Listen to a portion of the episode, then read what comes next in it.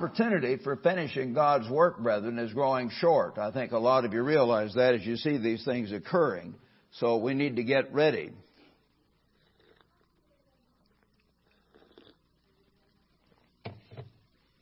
I want to read a couple of clippings uh, that I tore out, one of them just today, but one on the trip day before yesterday from the International Herald Tribune. And on the front page, a lot of you read these things here, but it talks about a bomber in a Kurd city kills at least 60 people. Erbil, Iraq.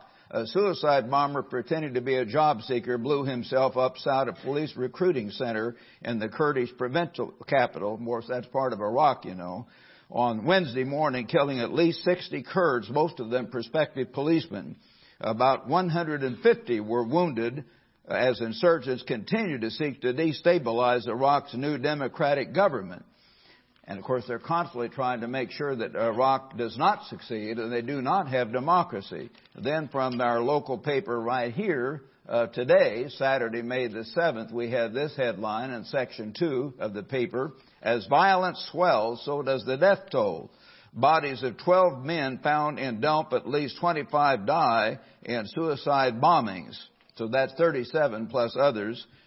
Baghdad, Iraq. The death toll from a week of relentless insurgent attacks rose to nearly 300 Wednesday, or Friday, I'm sorry, intensifying pressure on Iraq's still incomplete government to act quickly to stem the mounting violence that threatens to engulf the country. In the latest challenges to the fledgling government's authority, the renegade cleric Muqtada al-Sadr threatened to revive his armed rebellion and the bodies of 12 men bound and shot in the head uh, were found in a garbage dump on the eastern edge of Baghdad. Uh, these wonderful religious leaders over there. Uh, it's amazing what they can do in the name of religion. But at any rate, we see what's happening, and of course, everything indicates we are not going to succeed in our quest to set up democracy throughout the Middle East. It's not going to work. I'll just tell you that very frankly. We're certainly not going to solve the problem in Jerusalem and in Israel, and we'll see that coming apart and coming apart and coming apart. And we will see, my brethren, Britain getting out of this European Union. Whether they do right away or it'll be another few years, they will get out. You mark my words. There is a great God in heaven who guides the rise and fall of nations, and that God is beginning to intervene on His timetable. Now, His timetable may be somewhat different from ours, but everyone I've talked to who has any interest in prophecy of the Bible, they all admit we've got to be near the end of the 6,000 year period. And if, of course, it is when we think it may be, then the tribulation would begin nine years from last month. Nine years from last month. If, the biggest two letter word in the English language, if we're right. And I've told people over and over, I don't base one ten thousandth part of my salvation on anyone's dates, including these dates. I want to make that clear, but I just say we do need to realize time is short and these things are beginning to come together in a remarkable way. And being back in Europe again, that certainly was impressed on me very, very much. And I know we've got to do our part to get ready. Turn to Romans, if you would, chapter 13. Romans chapter 13 and beginning in verse 11. Paul writes, And do this, knowing the time that now it is high time to wake out of sleep. We do need to awake out of our sleep, brethren. Often we here in America go to sleep. When I was growing up, they had the war over in Europe in World War One and again in World War Two, and we sang the song when I was a boy. Over there, over there. You know, we won't be back till it's over, over there. It's always been over there. It's not been here. And the Americans can't seem to realize how awesome it is, how imminent it is, and how it's going to hit us this time. It's not always going to be in Vietnam. It's not always going to be in North Korea or Iraq or somewhere over there. It's going to be right here next time because we have the time of weapons and delivery systems that have never been available in human history, and they're going to bring the war right here. So it's time to awake out of our sleep, for now is our salvation nearer than when we first believed. The night is far spent. Do we have less than nine years to finish the work of God? I don't know that. And you don't know that. It might be just six or eight. Or it might be 12 or 15. But we're getting very close, that's for sure. The night is far spent, the day is at hand, the day of Christ's coming, the day of God's intervention. Therefore let us cast off the works of darkness and let us put on the armor of light. Let us walk properly, or, of course, decently, as it says, as in the day, not in revelry and drunkenness, not in licentiousness and lewdness, not in strife and envy but put on the Lord Jesus Christ and make no provision for the flesh to fulfill its lusts. And brethren, that's something we've all got to do. All of us need to do that more perfectly. These days of unleavened bread, we're picturing that. It's interesting the way this is worded. I've explained this before, but we need to go over these things again and again. It says, put on the Lord Jesus Christ. Have Christ living His life in you and make no provision for the flesh to fulfill its lusts. Now that doesn't say don't make any provision for the flesh. You must make provision. God says, six days shall you labor and do all your work. He expects you to work and to have a little bit of savings if you can. And of course to have some food and water ahead, as I've said, in case of emergencies, that kind of thing. But don't make any provision to fulfill its lusts. You who are single, should you be dating in such a situation that you find yourself alone in a house or apartment or somewhere like that with someone of the opposite sex? You say, oh, well, everyone does that. It's no big deal. Yes, it is a big deal. If you do that, you may find yourself committing fornication. You're allowing it to be so easy. What about smoking, as I've said? You know, you've heard me give this example, but let's do it again. The way to quit smoking is what? Just keep an extra couple cigarettes in your pocket just in case? no. Throw all the cigarettes away. Throw your lighter, your matches away. Get everything connected with cigarettes out from you, out from your house, and try to stay away from other smokers as best you can. Cut yourself off. God says back in 1 Corinthians, you remember, flee fornication. Don't try to get right close to smoking. Don't get right close to heavy drinking if you're tempted that way and be around those who do and hang around bars. Don't get close to a situation that would bring you into fornication. If you're a fighter, you have a temper, don't get in situations that would incite that situation. Whatever it is, flee. Flee fornication. Don't hang around. I'll always remember my friend Dr. Herman Hoeh back in 1950, just a few months after I came to college. I don't remember if I was baptized yet or not. I think I was, just barely, but very new. And Herman and Raymond Cole and I went along with Dick Armstrong and his uh, Plymouth convertible down to uh, Tijuana, and then we drove on through Tijuana in the daytime, saw a little bit of it, the mess, and then we went on down where it was a little bit nicer to Ensenada which was a little bit more clean. And we stayed in a little hotel down there. And uh, but we had dinner that night in a Mexican uh, restaurant, sort of a cantina or whatever, where they had dancing. And it wasn't anything terribly lewd, but it was just uh, worlds were swirling. And so Herman Hoeh literally took his chair and he just turned exactly opposite the beautiful dancing girls and he was looking at the wall. he made sure he wasn't going to be tempted by that. He just looked completely away. Now they weren't doing any hula hula dance, but he was just making right well sure. The next morning, some of us slept a little later. Herman grew up on the farm, and he was always getting up real early, of course, with the with the birds, with the uh, with the roosters and the chickens. About five thirty or six, he would always get up so he came running back to the hotel, and we were, he was out of breath and face was a little red. We said, "What's wrong, Herman?" He had been out walking around, and he was accosted by some prostitutes, and even that time of morning. It's amazing. Of course, you're accosted all the time down there, but usually at night. And so instead of hanging around and talking to these women, he literally ran he was fleeing fornication. I thought that was great.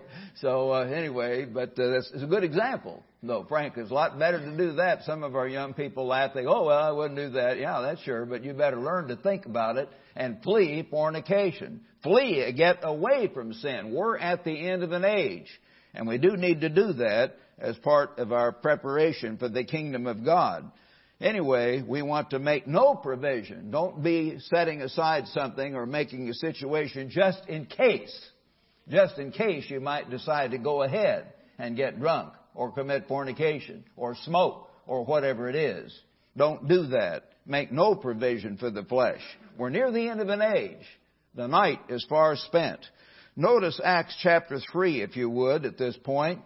Turn to the third chapter of Acts, and here the Apostle Peter is talking to the early Christians, in verse 19. And of course, all these Protestant people say, invite Jesus into your life. Just give your heart to the Lord. Peter said on the day of Pentecost, Acts 2.38, repent and be baptized. Here's Acts 3 verse 19. Repent. First word he says. Don't invite Christ into your life. Repent. And then ask Christ to come in. But you've got to repent first. Be so sorry, so shaken, recognizing how weak you are and how awful sin is that you deeply, fervently turn away from sin and go the other way and then say, I'm really sorry, I'm going the other way, Lord Jesus, come into my life, I give my life to you, and then make sure you do surrender and give your life totally to God. Repent therefore and be converted, that your sins may be blotted out, so that the times of refreshing may come from the presence of the Lord, and that He may send Jesus Christ who was preached to you before. For here was Christ just been resurrected now and up in heaven, and a few weeks later, Peter is preaching about Christ coming the second time. So Christ, pray that He may send Christ Jesus, whom heaven must receive until the times of restoration. There is a great day coming, as the old spiritual says. A great day is coming, the time of restitution or restoration of all things, which God has spoken by the mouth of all, not some, of all His holy prophets since the world began. Every single prophet of God has talked about a coming government of God, a kingdom of God, a rule of God, the reign of Jesus Christ, the reign of the Messiah on this earth. That is the good news. Part of the good news, yes, is our, our relationship with God through Jesus Christ and having our sins forgiven. We must not forget, ever forget that. But the second part, it leads to our preparation for this great government to be set up. Let's think about preparing for our real future. That's what I'm talking about now, the rest of this sermon. Prepare for your real future. And brethren, we do need to emphasize this thing. It's very basic, but I'll tell you, these things are speeding down on us, and a lot of our brethren don't get it. Many of our brethren in this room right here, and many of our brethren out there, many of you brethren around the world, you, I'm sure, just don't get it. You don't realize how real these things are. Sometimes my mind goes away. You know what I mean? I just grew up as a Protestant and you get to through the week and everything seems, well, we're surrounded by the around and everything seems to be going along the same and we can forget how close we are to where everything is going to change and we had better be preparing to rule this earth under Jesus Christ. But no man is fit for command, as they tell you in the military. No man is fit to give orders unless he first learns to take orders. Each one of us has to take orders from God. And we've got to do that, of course, in the right way. It's surrender to God utterly and totally.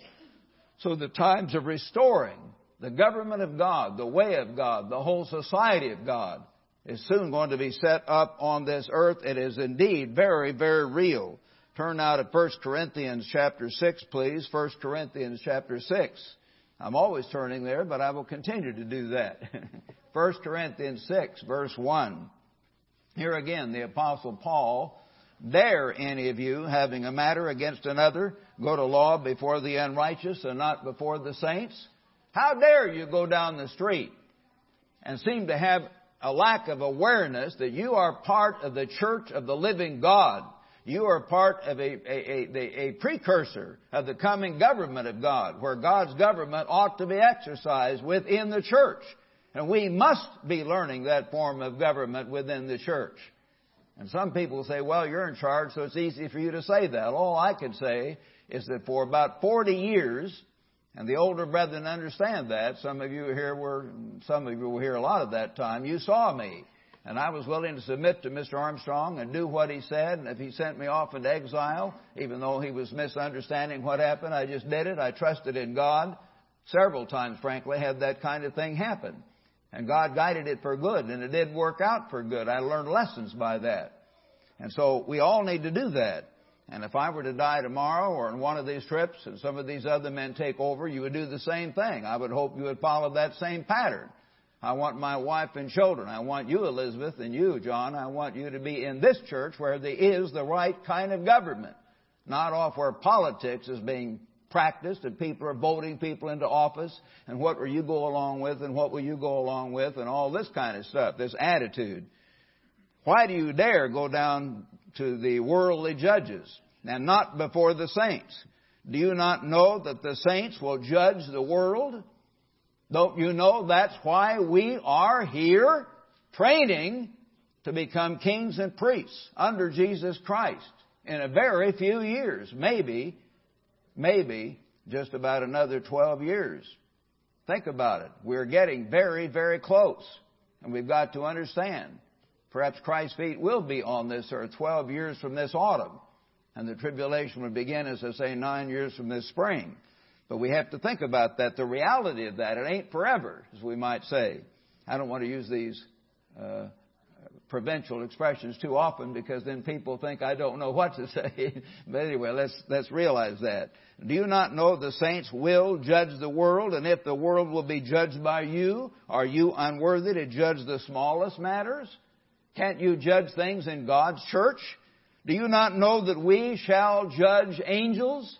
We in this room, you brethren in Perth, Australia, and there in Sydney and over across the way, uh, in New Zealand and in South Africa and all around the world, you shall judge angels if you overcome and if you make it into the kingdom of God. We shall judge angels. How much more things that pertain to this life?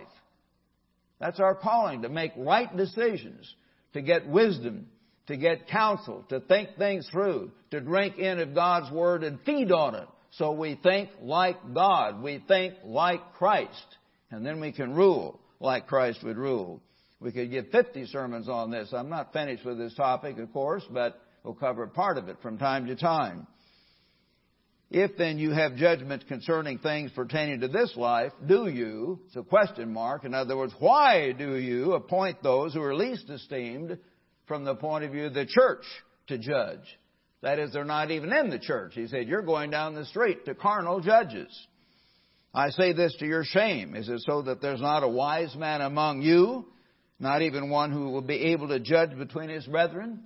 It's a rhetorical question indicating we ought to have people in God's church that are converted and dedicated and have wisdom to make those decisions. And as we go along toward the end, brethren, more and more of you men and women need to have that kind of wisdom and that kind of balance and that kind of dedication because in a few years you might be in charge of a city or five cities or ten cities or a whole nation or perhaps as Mr. Armstrong said, it's not definite and specific of course, but some of us in this era, the Philadelphian era, may end up being like cabinet ministers. We would be Secretary of the Interior or Secretary of this or that, helping manage the earth under Jesus Christ from Jerusalem directly, not just ruling a city off here and there. Revelation 3 could lend itself to that idea. Still, we would have to make that kind of decisions. We would have to decide what kind of government we're implementing and helping set up under Christ's direction. And so God wants us to prepare very, very much for that. The old Boy Scout motto, you know, be prepared. And that's what we need to do. Back in Luke chapter 19, notice now, brethren, in Luke chapter 19, verse 11, and this is a very important scripture, of course, very clear. The Sunday school uh, teachers just sort of read this and get sentimental, and they don't seem to take it seriously, just like it's blah, blah, blah, blah, blah, and doesn't have any meaning to them. Now, as they heard these things, Jesus spoke a parable, uh, another parable, because he was near Jerusalem, and because they thought, that is his disciples, that the kingdom of God would appear immediately. Now, there are two different things. We can learn several things from this. Obviously, he didn't think the kingdom of God was something set up in your heart. You see, the Protestants say, oh, it's just a warm feeling in your heart. John Wesley had this wonderful experience at this church in London one day, and he had one evening, and he had this warm feeling come in his heart. And of course, he thought, and many of the Protestants did, this kind of a warm feeling is your conversion, and uh, the kingdom of God is a warm feeling in your heart or something like that. Of course, a lot of Protestants think, or they're Pentecostals, and we encountered some people that have been involved in that on our trip. I won't go into that, but they lust after speaking in tongues. It's very hard to break out of that. Very hard to break out of that because they can get these feelings, which are from evil spirits quite often, and they want to holler, blah, blah, blah, blah, blah, and then begin to thrash, and then their eyes roll back in their head. And as one lady said, who had been part of that, they fall backward. And when you look in the Bible, people fall backward, of course, when they're under the influence of the devil, not forward. Jesus came and fell forward on his knees before God, and so did David, and so did others. When you're struck and you fall backward, remember when Christ, just as these uh, men, Judas Iscariot, and these Roman soldiers, there may have been 50 or 75, a great big band way outnumbering his apostles. They didn't know for sure how many would be there. Maybe over 100 men with spears and knives came out to grab Jesus. And John's account tells this. Other accounts, you have to put all four accounts together. Jesus was not afraid. He was human. He hated to be crucified. He'd prayed all night before and sweat blood, great drops of blood. When the time came, what did he do? Run and hide? He said, Who are you seeking? Jesus. And Jesus said, I am He. I am the I am, is an expression in a sense that could have meant that, of course. And what did they do? They fell backward. Remember that? They fell backward. God struck them down on their back. These Pentecostal people hoop and holler and scream, glory, glory, glory, and they get all ecstatic in their utterances and their yelling and, and gibberish. It doesn't, it is not a real language at all. Speaking in tongues is speaking in a foreign language intelligently. But at any rate, the kingdom of God is a real government, not just a warm feeling or speaking in gibberish or whatever. A real government. They thought it would appear immediately, a real government. Therefore, Jesus gave them this parable to help them understand how and when it was going to come and what it involved. Jesus said, A certain nobleman, just a parable, but it shows what's going to happen. Of course, it's picturing clearly Jesus Christ going to heaven and receiving the kingdom and coming back again a certain nobleman went into a far country to receive for himself a kingdom and to return. So he called ten of his servants. And of course, God had called a number of us and a number of his people back then, delivered to them ten minas, ten measures of money. We would say ten, uh, maybe ten uh, hundred dollar bills or something. And he said, do business. Use this money wisely. Do business till I come. But his citizens hated him and sent a delegation after him, saying, We will not have his man to reign over us. Remember, that's what the Jews said to uh, some of the, of the Israelites, at least, said to Moses, We're not going to have this man reign over us. They often don't like God's servant at first until he's proved by God, and then they still don't like him, most people. And many times they tried to stone Moses and Aaron to death, and God had to stop them and intervene. When Christ came, they did finally kill him. And so it was that when he returned, having received the kingdom, he then commanded these servants to whom he had given the money to be called to him that he might know how much every man had gained by trading. Each one had been given ten one hundred dollar bills. Maybe back at a time the dollar bill was worth five or ten times what it is today. Then came the first saying, Master, your mina has earned ten minas. This man had really been zealous in using the time and the talents and the situation in which he found himself. And brethren, unto whom much is given, of him much shall be required. All of you need to realize that. Some of you are called later on.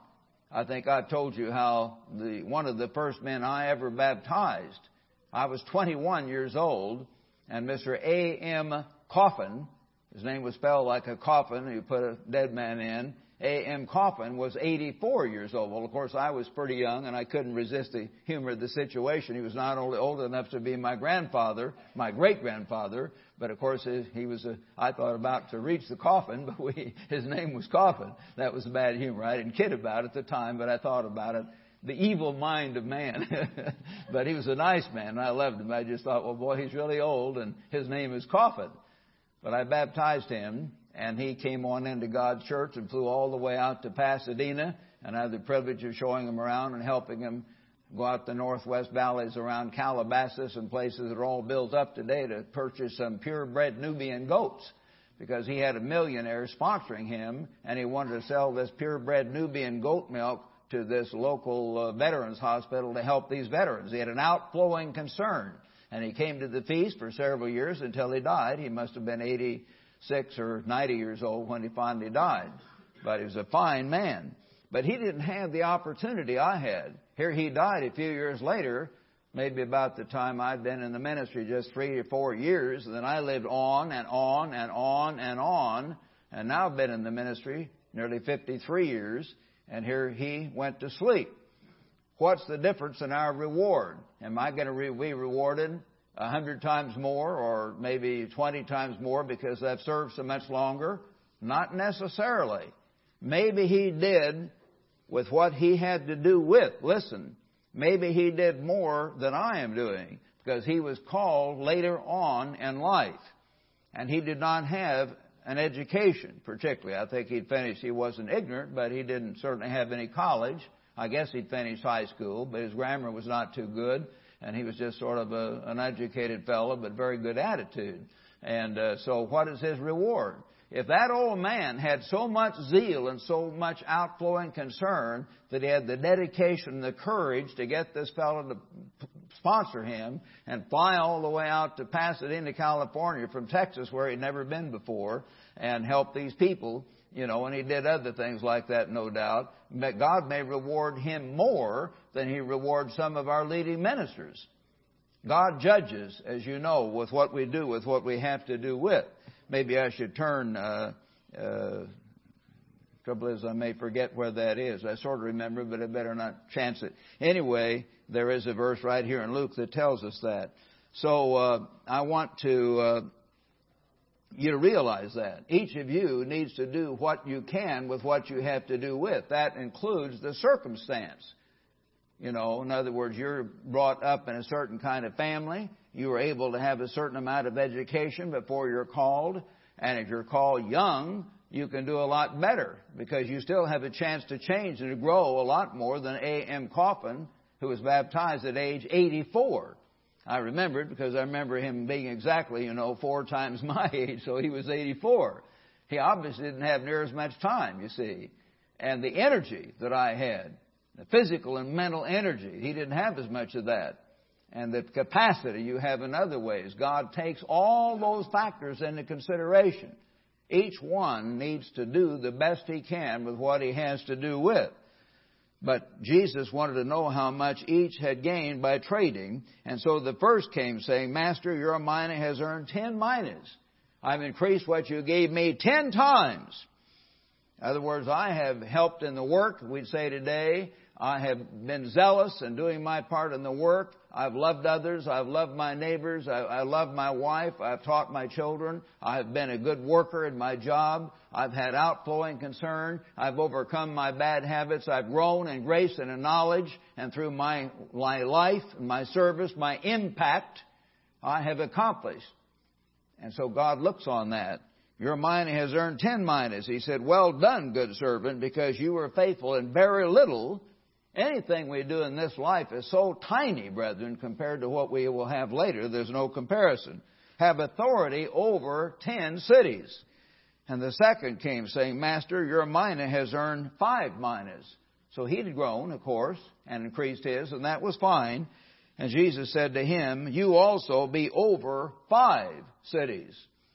Now, you're rewarded proportionately with how much you accomplish, how much you overcome, how much you grow depending on what you have to do with the course.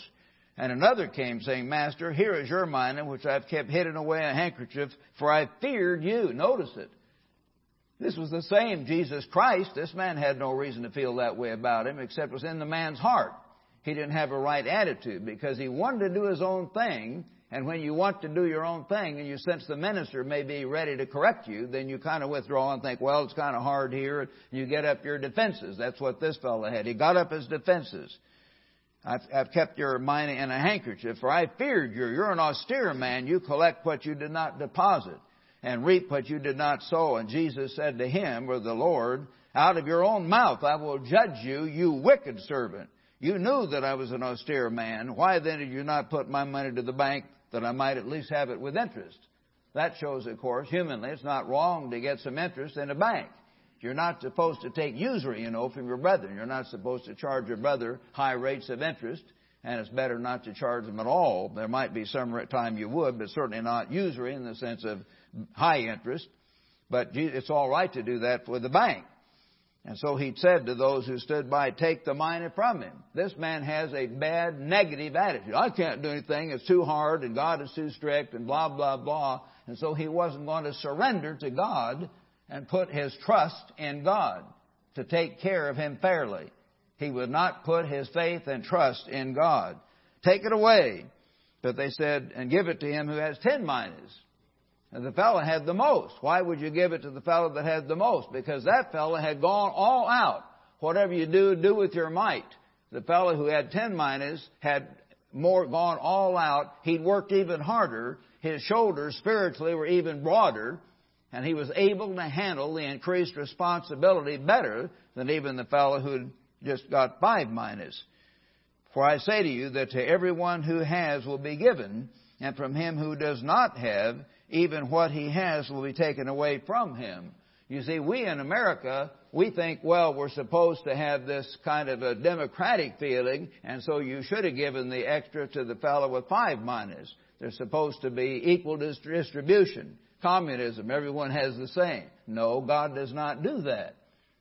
Your Creator does not do that. He rewards some a lot more if they accomplish a lot more. That's not wrong.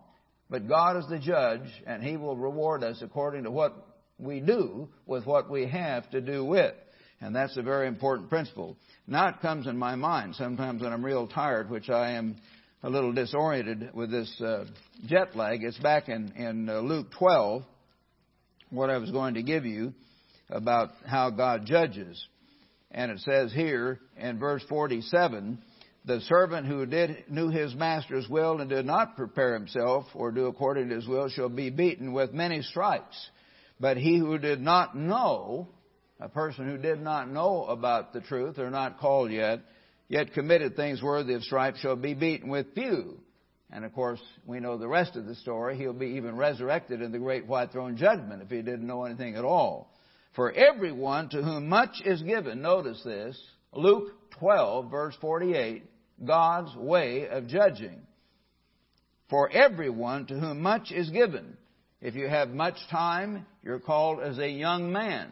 My son Jonathan is still a young man. He's just 23 years old. He has his whole life ahead of him. He can grow and change and accomplish a great deal. Some of you are getting really old. I'm concerned about Mr. Crockett. He's getting really old. I'm kidding now. I'm persecuting my friend. I hope he's still my friend after that. anyway, so he doesn't have as much time to change. But a young man does. I should pick on Mr. Ames. He's more used to my humor, I think. anyway, so anyway, if you're younger, you have more of a chance to change and to grow than an older person. But uh, for everyone to whom much is given, from him shall much be required, and to whom much has been committed, of him they will ask the more. God expects more if you've been given more time, more talents, more opportunities. And sometimes you're limited by circumstances. Maybe as a child you lost both legs and you're sitting in a wheelchair. Uh oh, what do you do then? Well, of course, you know, you've seen the examples of some of these people in wheelchair races and do this and that, and they accomplish a great deal, frankly. And in their spiritual life, they might accomplish more than someone that has both legs. You know examples like that. They go after it. They're zealous. They make up the difference in other ways. So God looks on the heart and He looks on what you do with what you have to do with. But if you're born in a poor family, you never got much education, or you lost an eye or both eyes, or you're, you know, like uh, Helen Keller, uh, you're born deaf and blind and things like that. Wow, you couldn't accomplish quite as much, could you, in, in certain ways? Of course not. But God judges fairly, and that's a good thing for all of us to realize.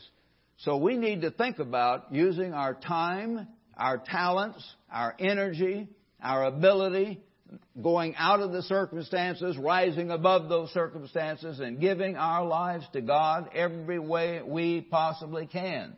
so that we can be a king and a priest, a glorified spirit being in the coming family of God. What a wonderful opportunity that's going to be. Turn back to Ezekiel chapter 36, if you would, brethren. Ezekiel chapter 36.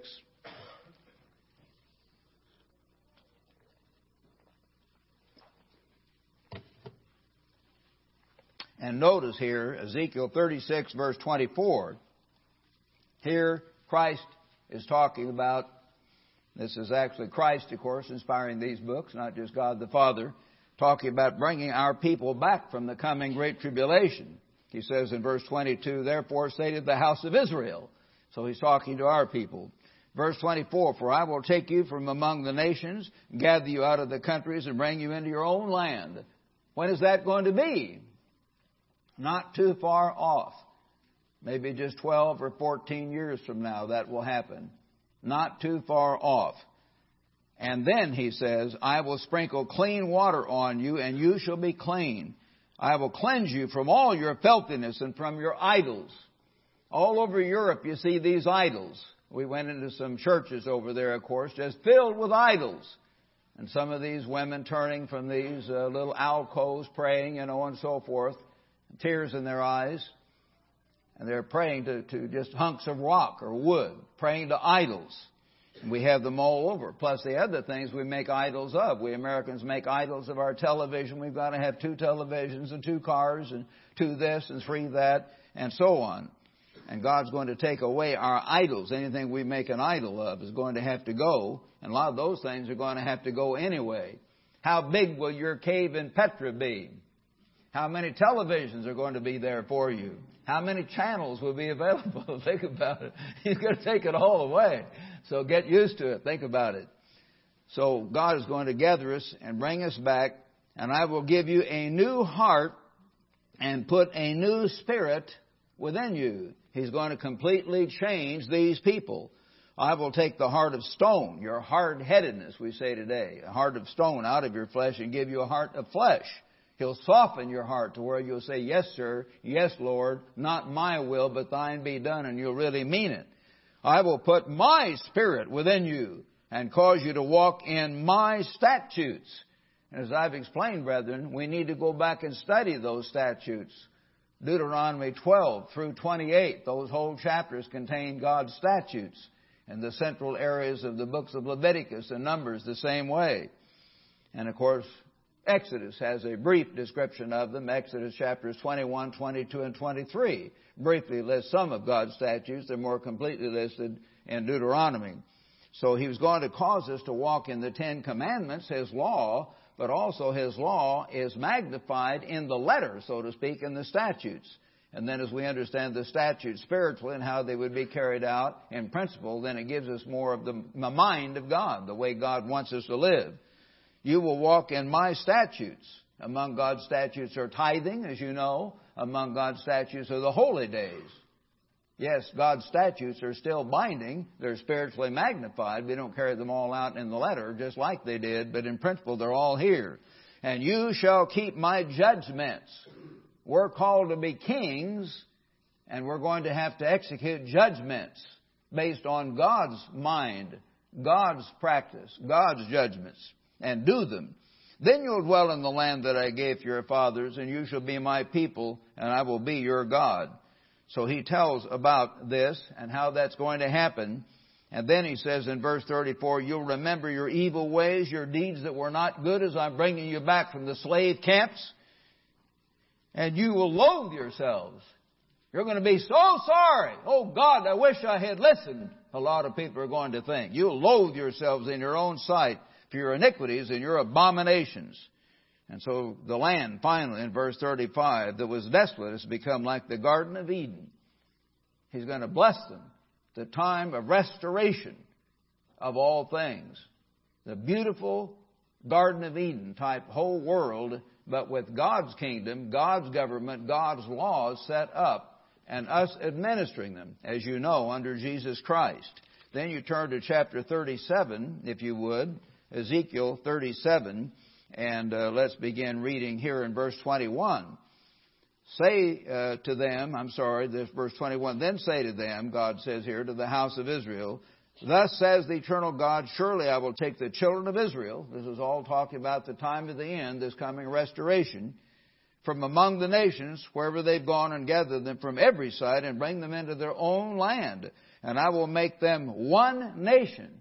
We're not going to have any anti-Semitism, hating the Jews, and the British being jealous of the Americans, and the Americans being jealous of the British, or anything like that either on the mountains of Israel, and one king shall be king over them all. That ultimate king, of course, is Jesus Christ, the king of kings. But the immediate king over the twelve tribes is King David, resurrected from the dead.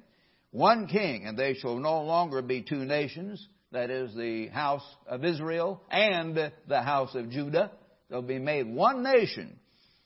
Not, uh, nor shall they ever be divided again into two kingdoms. They'll not defile themselves with their idols or testable things or anything, and they shall be my people, and I will be their God. And verse 24, David, my servant, shall be king over them, and they shall all have one shepherd, and they shall also walk in my judgments, here it is again, and observe my statutes, God's statutes, revealed in Deuteronomy 12 through 28. God's statutes and do them, a whole way of life. And he says at the bottom of verse 25, My servant David shall be their prince forever.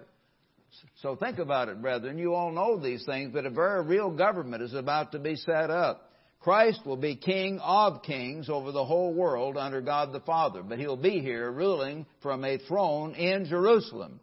Then sitting right down the hall, so to speak, probably, in the same place, close by, I'm sure, under Christ's direction, will be King David, ruling over the whole house of Israel, all 12 tribes. Then under David, each one of the 12 apostles, Matthias having replaced Judas who fell away, the 12 apostles will each rule over one of the tribes of Israel. And then some great human leader, now made spirit, under Jesus Christ, like David over Israel, perhaps Daniel, Mr. Armstrong felt, who helped guide the greatest Gentile kingdom of all. We're not saying that for sure, but it could be. Daniel may be put as like David over the Gentiles and guiding and orchestrating their development, you see, in the coming kingdom of God set up on this earth. And so we're going to interact with King David. We're going to interact with Daniel. And we're going to interact, of course, with Abraham and Isaac and Jacob. God's servants of old. We're going to interact with Moses, who may have a great overall, like a, Supreme Court justice or something, at the very highest level under Jesus Christ, as he was in ancient Israel. And we're going to interact with the 12 apostles, all of us. And we will see those men, and we will see those godly women, such as Sarah, the wife of Abraham, who was a very righteous woman, Ruth, who put her life in God's hands, and other women like that, they will be there, spirit beings, no doubt, in the kingdom of God, the coming government of God set up on this earth. Spirit beings, we won't be male and female, will be composed of spirit. There will not be marriage, so we won't be like a woman ruling in that sense, but women will be made spirit. We will all be made spirit, but the character, the wisdom, the dedication, the capacity that we have developed in this life can enable us to rule over five cities, over ten cities, perhaps over a whole nation. And I think you've all known, brethren, and we've said this before, but we could read you out of these scientific articles. They have now discovered, the scientists, and it keeps getting more and more, frankly, every year or two, but they already know that there are more galaxies. I don't mean planets, I mean entire galaxies of planets, maybe thousands or hundreds of thousands of planets and a galaxy more galaxies in the universe than there are people on the earth. It's just un- un- unbelievable. What kind of job does that portend for us? If we make it into the family of God and our faces shine like the sun because this book and this coming government of God becomes a reality to us and we want to be there and we can tell our Father in heaven on our knees fervently, Father, we get it. We know somehow you've called us. I don't know why God called me, but somehow He did. He, you've called us and you've given us this opportunity and we want to be in your kingdom. We want to be in your family. We want to fulfill the purpose for which you've given us life and breath and the purpose for which you've called us now at this time. Please help us fulfill that purpose and be in your kingdom and be in your family and literally bear your name forever as members of the kingdom of God, the government of God, the family of God grown great. You see, Abraham was one man. And then it came down through Isaac and Jacob, and then Jacob had 12 sons, and they multiplied and multiplied and multiplied, and they became what? The nation of Israel. One man became an entire nation. And that's the way it often is, you know, and the Bible shows that. That's the way it worked out in human beings. A whole nation came forth from certain men and their descendants, right on down. So that's the way God Himself is. He is reproducing Himself. And we have that opportunity and it's absolutely awesome and magnificent if we can grasp it. And we will be kings and priests under Jesus Christ. Some of us may serve under King David. Some of us may serve in a sort of a cabinet-like function, perhaps under Moses. We may not all, not all report directly to Jesus Christ, so we better learn to report to one another now. A lot of you might say, well, I'm going to just report to Christ. I'll not report to anyone else.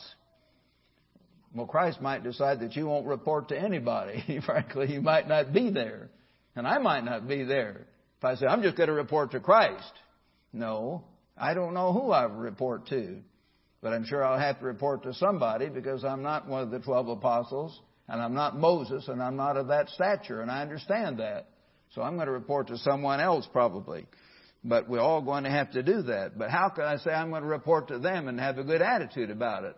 I know, brethren, that every one that I might report to in the future in God's kingdom, and frankly, everyone that's there, will have gone through trials and tests and tests and trials, and they will have been shaken and humbled and fashioned and molded, and they will have had to have been on their knees again and again and again, perhaps with tears in their eyes, saying, God, help me. Please forgive me. Please clean me up, fashion me, help me to get over this. I want to be in your kingdom. Please forgive me for this, forgive me for that, forgive these other people who've hurt me. And have that total attitude, or we won't be there. And they won't be there. So I will know whoever I report to will have a really good attitude. You see what I mean? I won't need to worry about what my immediate boss will be like. I will know in advance what he will be like. Because I've seen people of, of God's church go through those things, and I have gone through those things. I've seen Mr. Armstrong go through those things. I was standing or sitting right across from his desk when he got the call from Don Billingsley in her little tiny office in the little small penthouse over the library at Pasadena. I happened to be sitting there talking to him. He said, Don, what? What? And his, he like this, and his voice was shaking, and his eyes were bulging. Dick is nearly dead. Well, he's still alive, but he's in the hospital and crushed. And so I saw how he reacted. And I saw how he reacted then, and nine years later, when his wife died, and other things like that, the trials he went through. And God worked with him and worked with him and worked with him. And I saw how it was back in the 25th anniversary banquet and I know Mr. Parting was there, I'm sure, in the beautiful uh, Ambassador Hall, where they had this beautiful Philippine mahogany, and the leading ministers of God were there at headquarters. And uh, actually, some of the one or two leaders got this banquet together. Kind of a surprise party for Mr. and Mrs. Armstrong. And the mayor of Pasadena was there, and our advertising agent, Bill Scott, was there. Some outside business people, other people were there. And so after eat the meal, be, they begin to brag and say, Mr. Armstrong, you've done it. You've built all this. Of course, the work was tiny compared to what it got to be later, but they were trying to show how great he was. They said, you've done it. You've got this beautiful building, this beautiful campus, and you're big on radio, and you've done it, you've done it. And Mr. Armstrong began to look down. I knew him real well. I knew what he was thinking. And he began to clear his throat. And pretty soon he got up, and he very uh, thoughtfully at first tried to control himself, and he said, Well, brethren, I do appreciate your kind words and your thoughts, and I thank you for your good intentions. But Herbert Armstrong hasn't done anything. and he almost shook the room with it. God has had to beat me down, he said, and humble me and work with me to make me able to accomplish anything.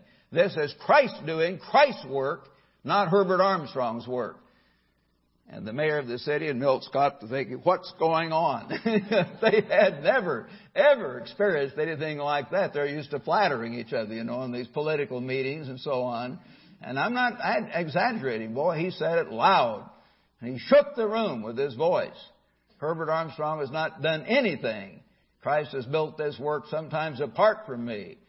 And he had to do it, not me. And he made that very clear.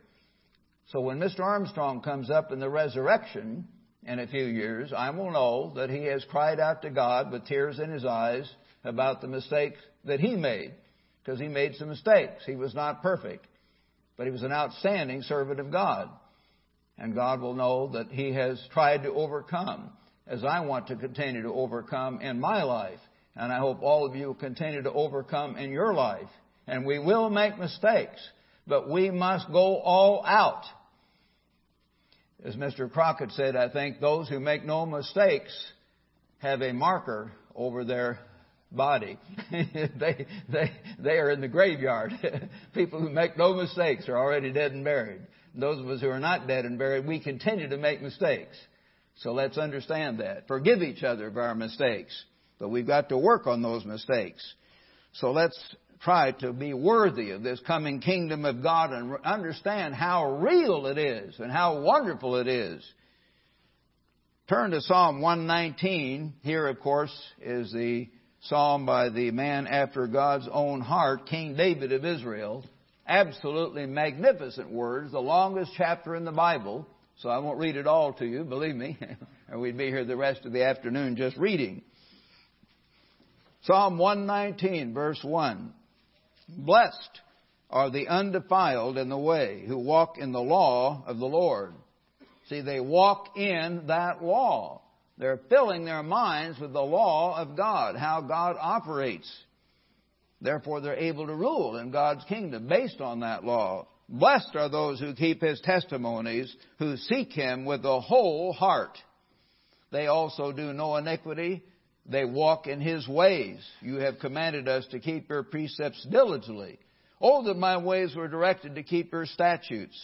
Then I would not be ashamed when I look into all your commandments. I will praise you with uprightness of heart when I learn your righteous judgments. I will keep your statutes, he says. Oh, do not forsake me utterly. David cried out to God like that all through this psalm. He says in verse 97, turn on over a couple pages, very familiar part, of course, Psalm 119, verse 97. Oh, how love I your law! It is my meditation all the day. You say, oh, that's a big exaggeration. I don't think so. I think we know from the rest of the story that David had a time there in his sin with uh, Uriah and his wife where he didn't do that. But most of his life, he apparently did that, or God would not have allowed this to be in the Bible. David thoughtfully meditated on God's law off and on, not in every minute, but all day long. You, through your commandments, make me wiser than my enemies, for they're ever with me. I have more understanding than all my teachers, for your testimonies are my meditation. He meditated on God's law. And of course, he had a wonderful opportunity. Why will King David be over all ten tribes of Israel in a few years? Very few years. And we'll say, yes, sir, King David. We better understand that. We weren't going to say, well, how come you made that mistake? I can't dare tell King David that.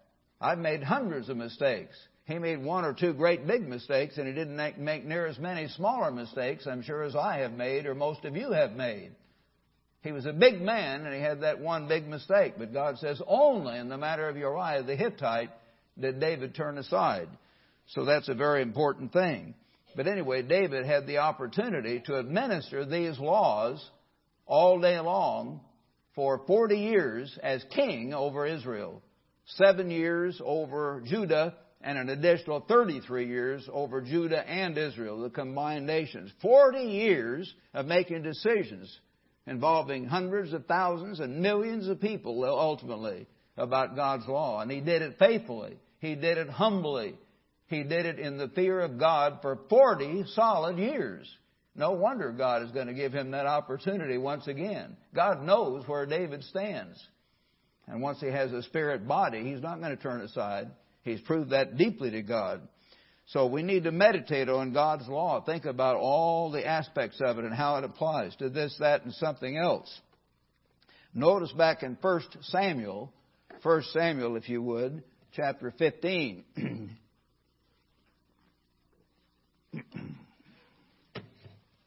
Remember the story here about how God told Saul to go and utterly destroy Amalek.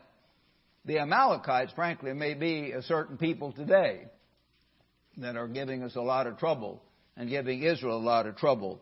And a number of uh, researchers feel that. They seem to have a vicious attitude and have had it from generations past. And they should have been destroyed, you know, in the letter of the law, and God said that. But Saul tried to be nicer than God. Well, just love Jesus and don't bother anyone. Let's just be a good guy in our own way. No, don't be a good guy with your human reason. Learn to do what God says. Get that. Learn to do what God says. Don't try to outrighteous God one way or the other. So Saul attacked the Amalekites, verse 7, and, and uh, but the Saul and the people spared Agag and the best of the sheep and oxen, verse 9. They didn't do what God said. And so, verse 10, the word of the Lord came to Samuel, saying, I greatly regret that I've set up Saul as king, for he has turned back from following me.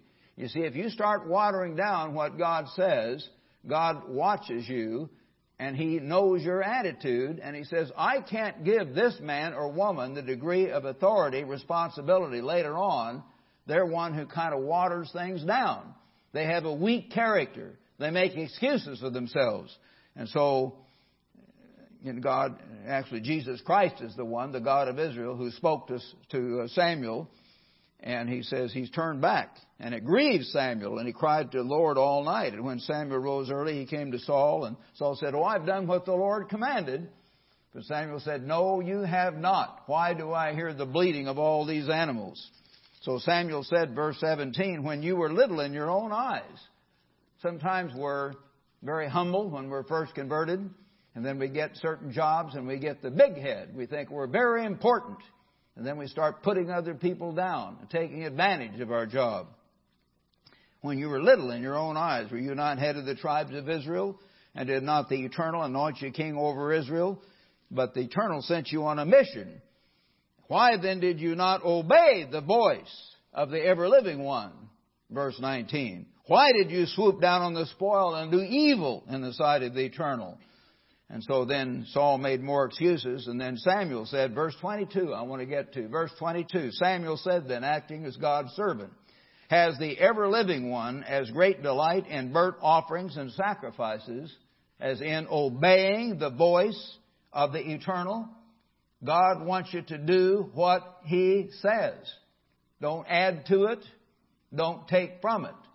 Some of our people try to add to it. Say, well, you can't do this or that or other little tiny things that have nothing to do with anything. They try to make things too strict. And then others take from it and try to water it down in a different way. So, God wants you to obey His voice.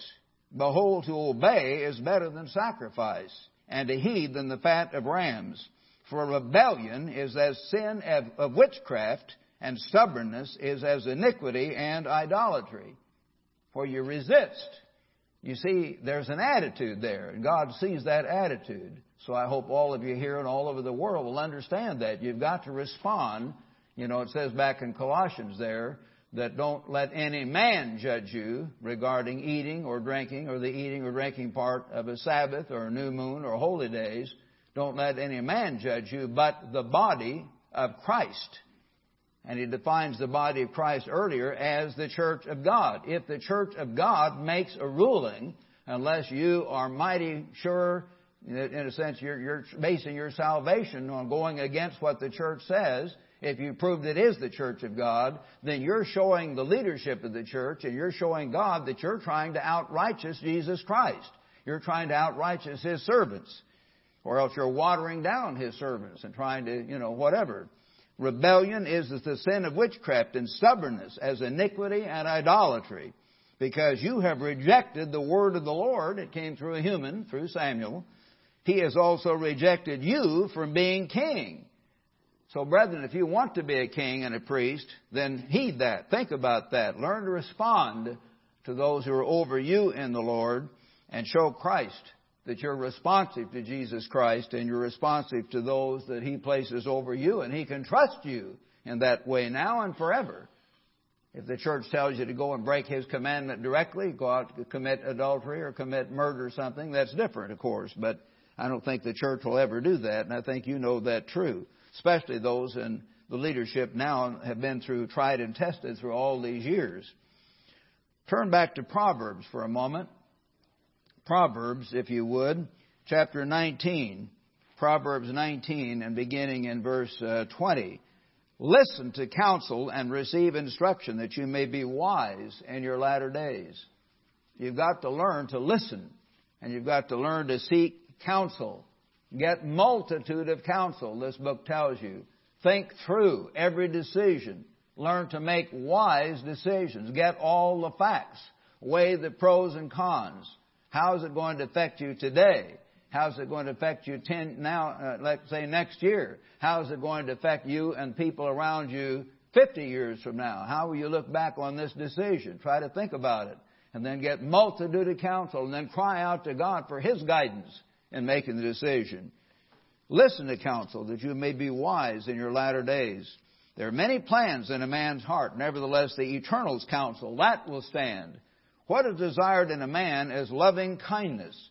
The margin has here, printed in my Bible by the publisher, the Hebrew word means loving kindness. And a poor man is better than a liar.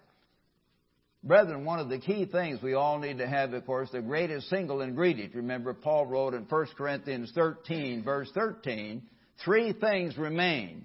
Faith, that absolute trust in God, hope, that positive attitude, not always thinking negative, well, it can't work out, and blah, blah, blah, going around with negativism.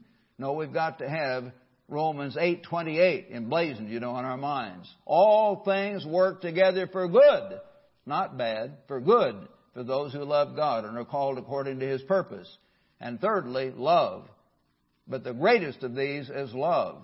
And if you learn to have loving kindness, you will be so much better off as a king, a priest, a leader, than if you have technical knowledge and you're too strict and you're ready to catch people, hurt them, put them down, make them feel bad. So think about it in your own mind and heart and try to be objective.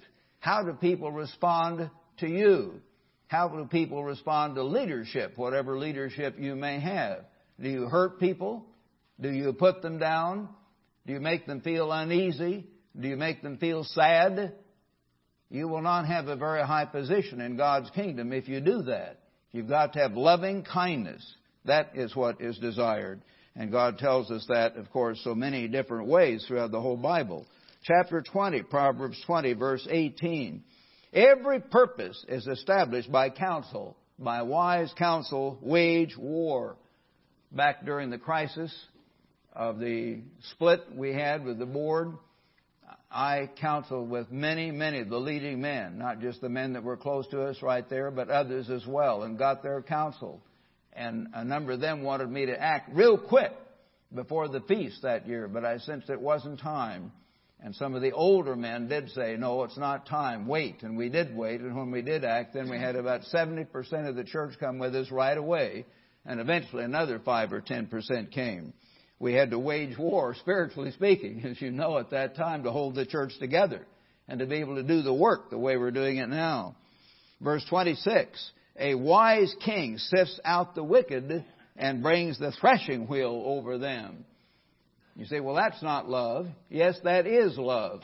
If you put a man in a job or a woman in a job where that person is oppressing others and the people are miserable and they're hurting, then you are responsible for hurting those people.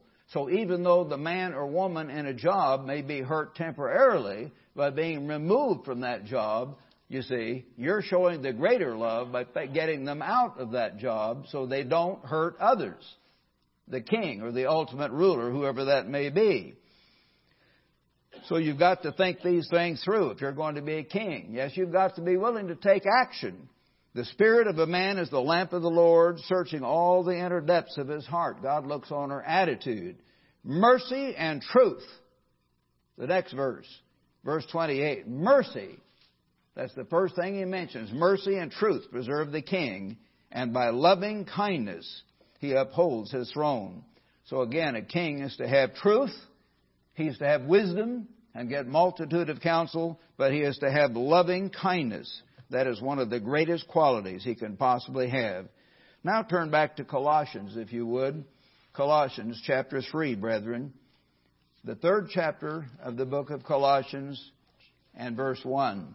Paul writes, If then you were raised with Christ, if you come up from the watery grave of baptism, seek Go after it with your whole heart. Seek those things which are above.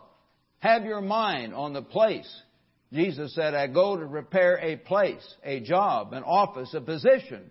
And He is preparing that position for you and for me. He is seeing, you see, where Mr. Ames fits. He is seeing where I will fit. He's seeing where Mr. Crockett will fit. He's seeing where Mr. Parting will fit as he watches each one of you. He's seeing where some of you ladies will fit, where you will best fit in God's government in tomorrow's world. He's preparing that place. We need to seek God's kingdom, that real responsibility, that real future with all of our heart.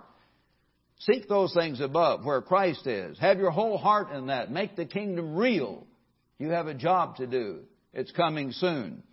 Where Christ is sitting at the right hand of God. Set your mind what should you be thinking about? Of course, you have to think about the daily things through the day and support yourself and sleep, go to bed at night and get up in the morning and brush your teeth and do those mundane things. But underneath all of it, underneath and behind and permeating all of it is I want to be in God's kingdom. I want to have a good job. I want to learn every single lesson God wants me to learn. And I want to truly humble myself.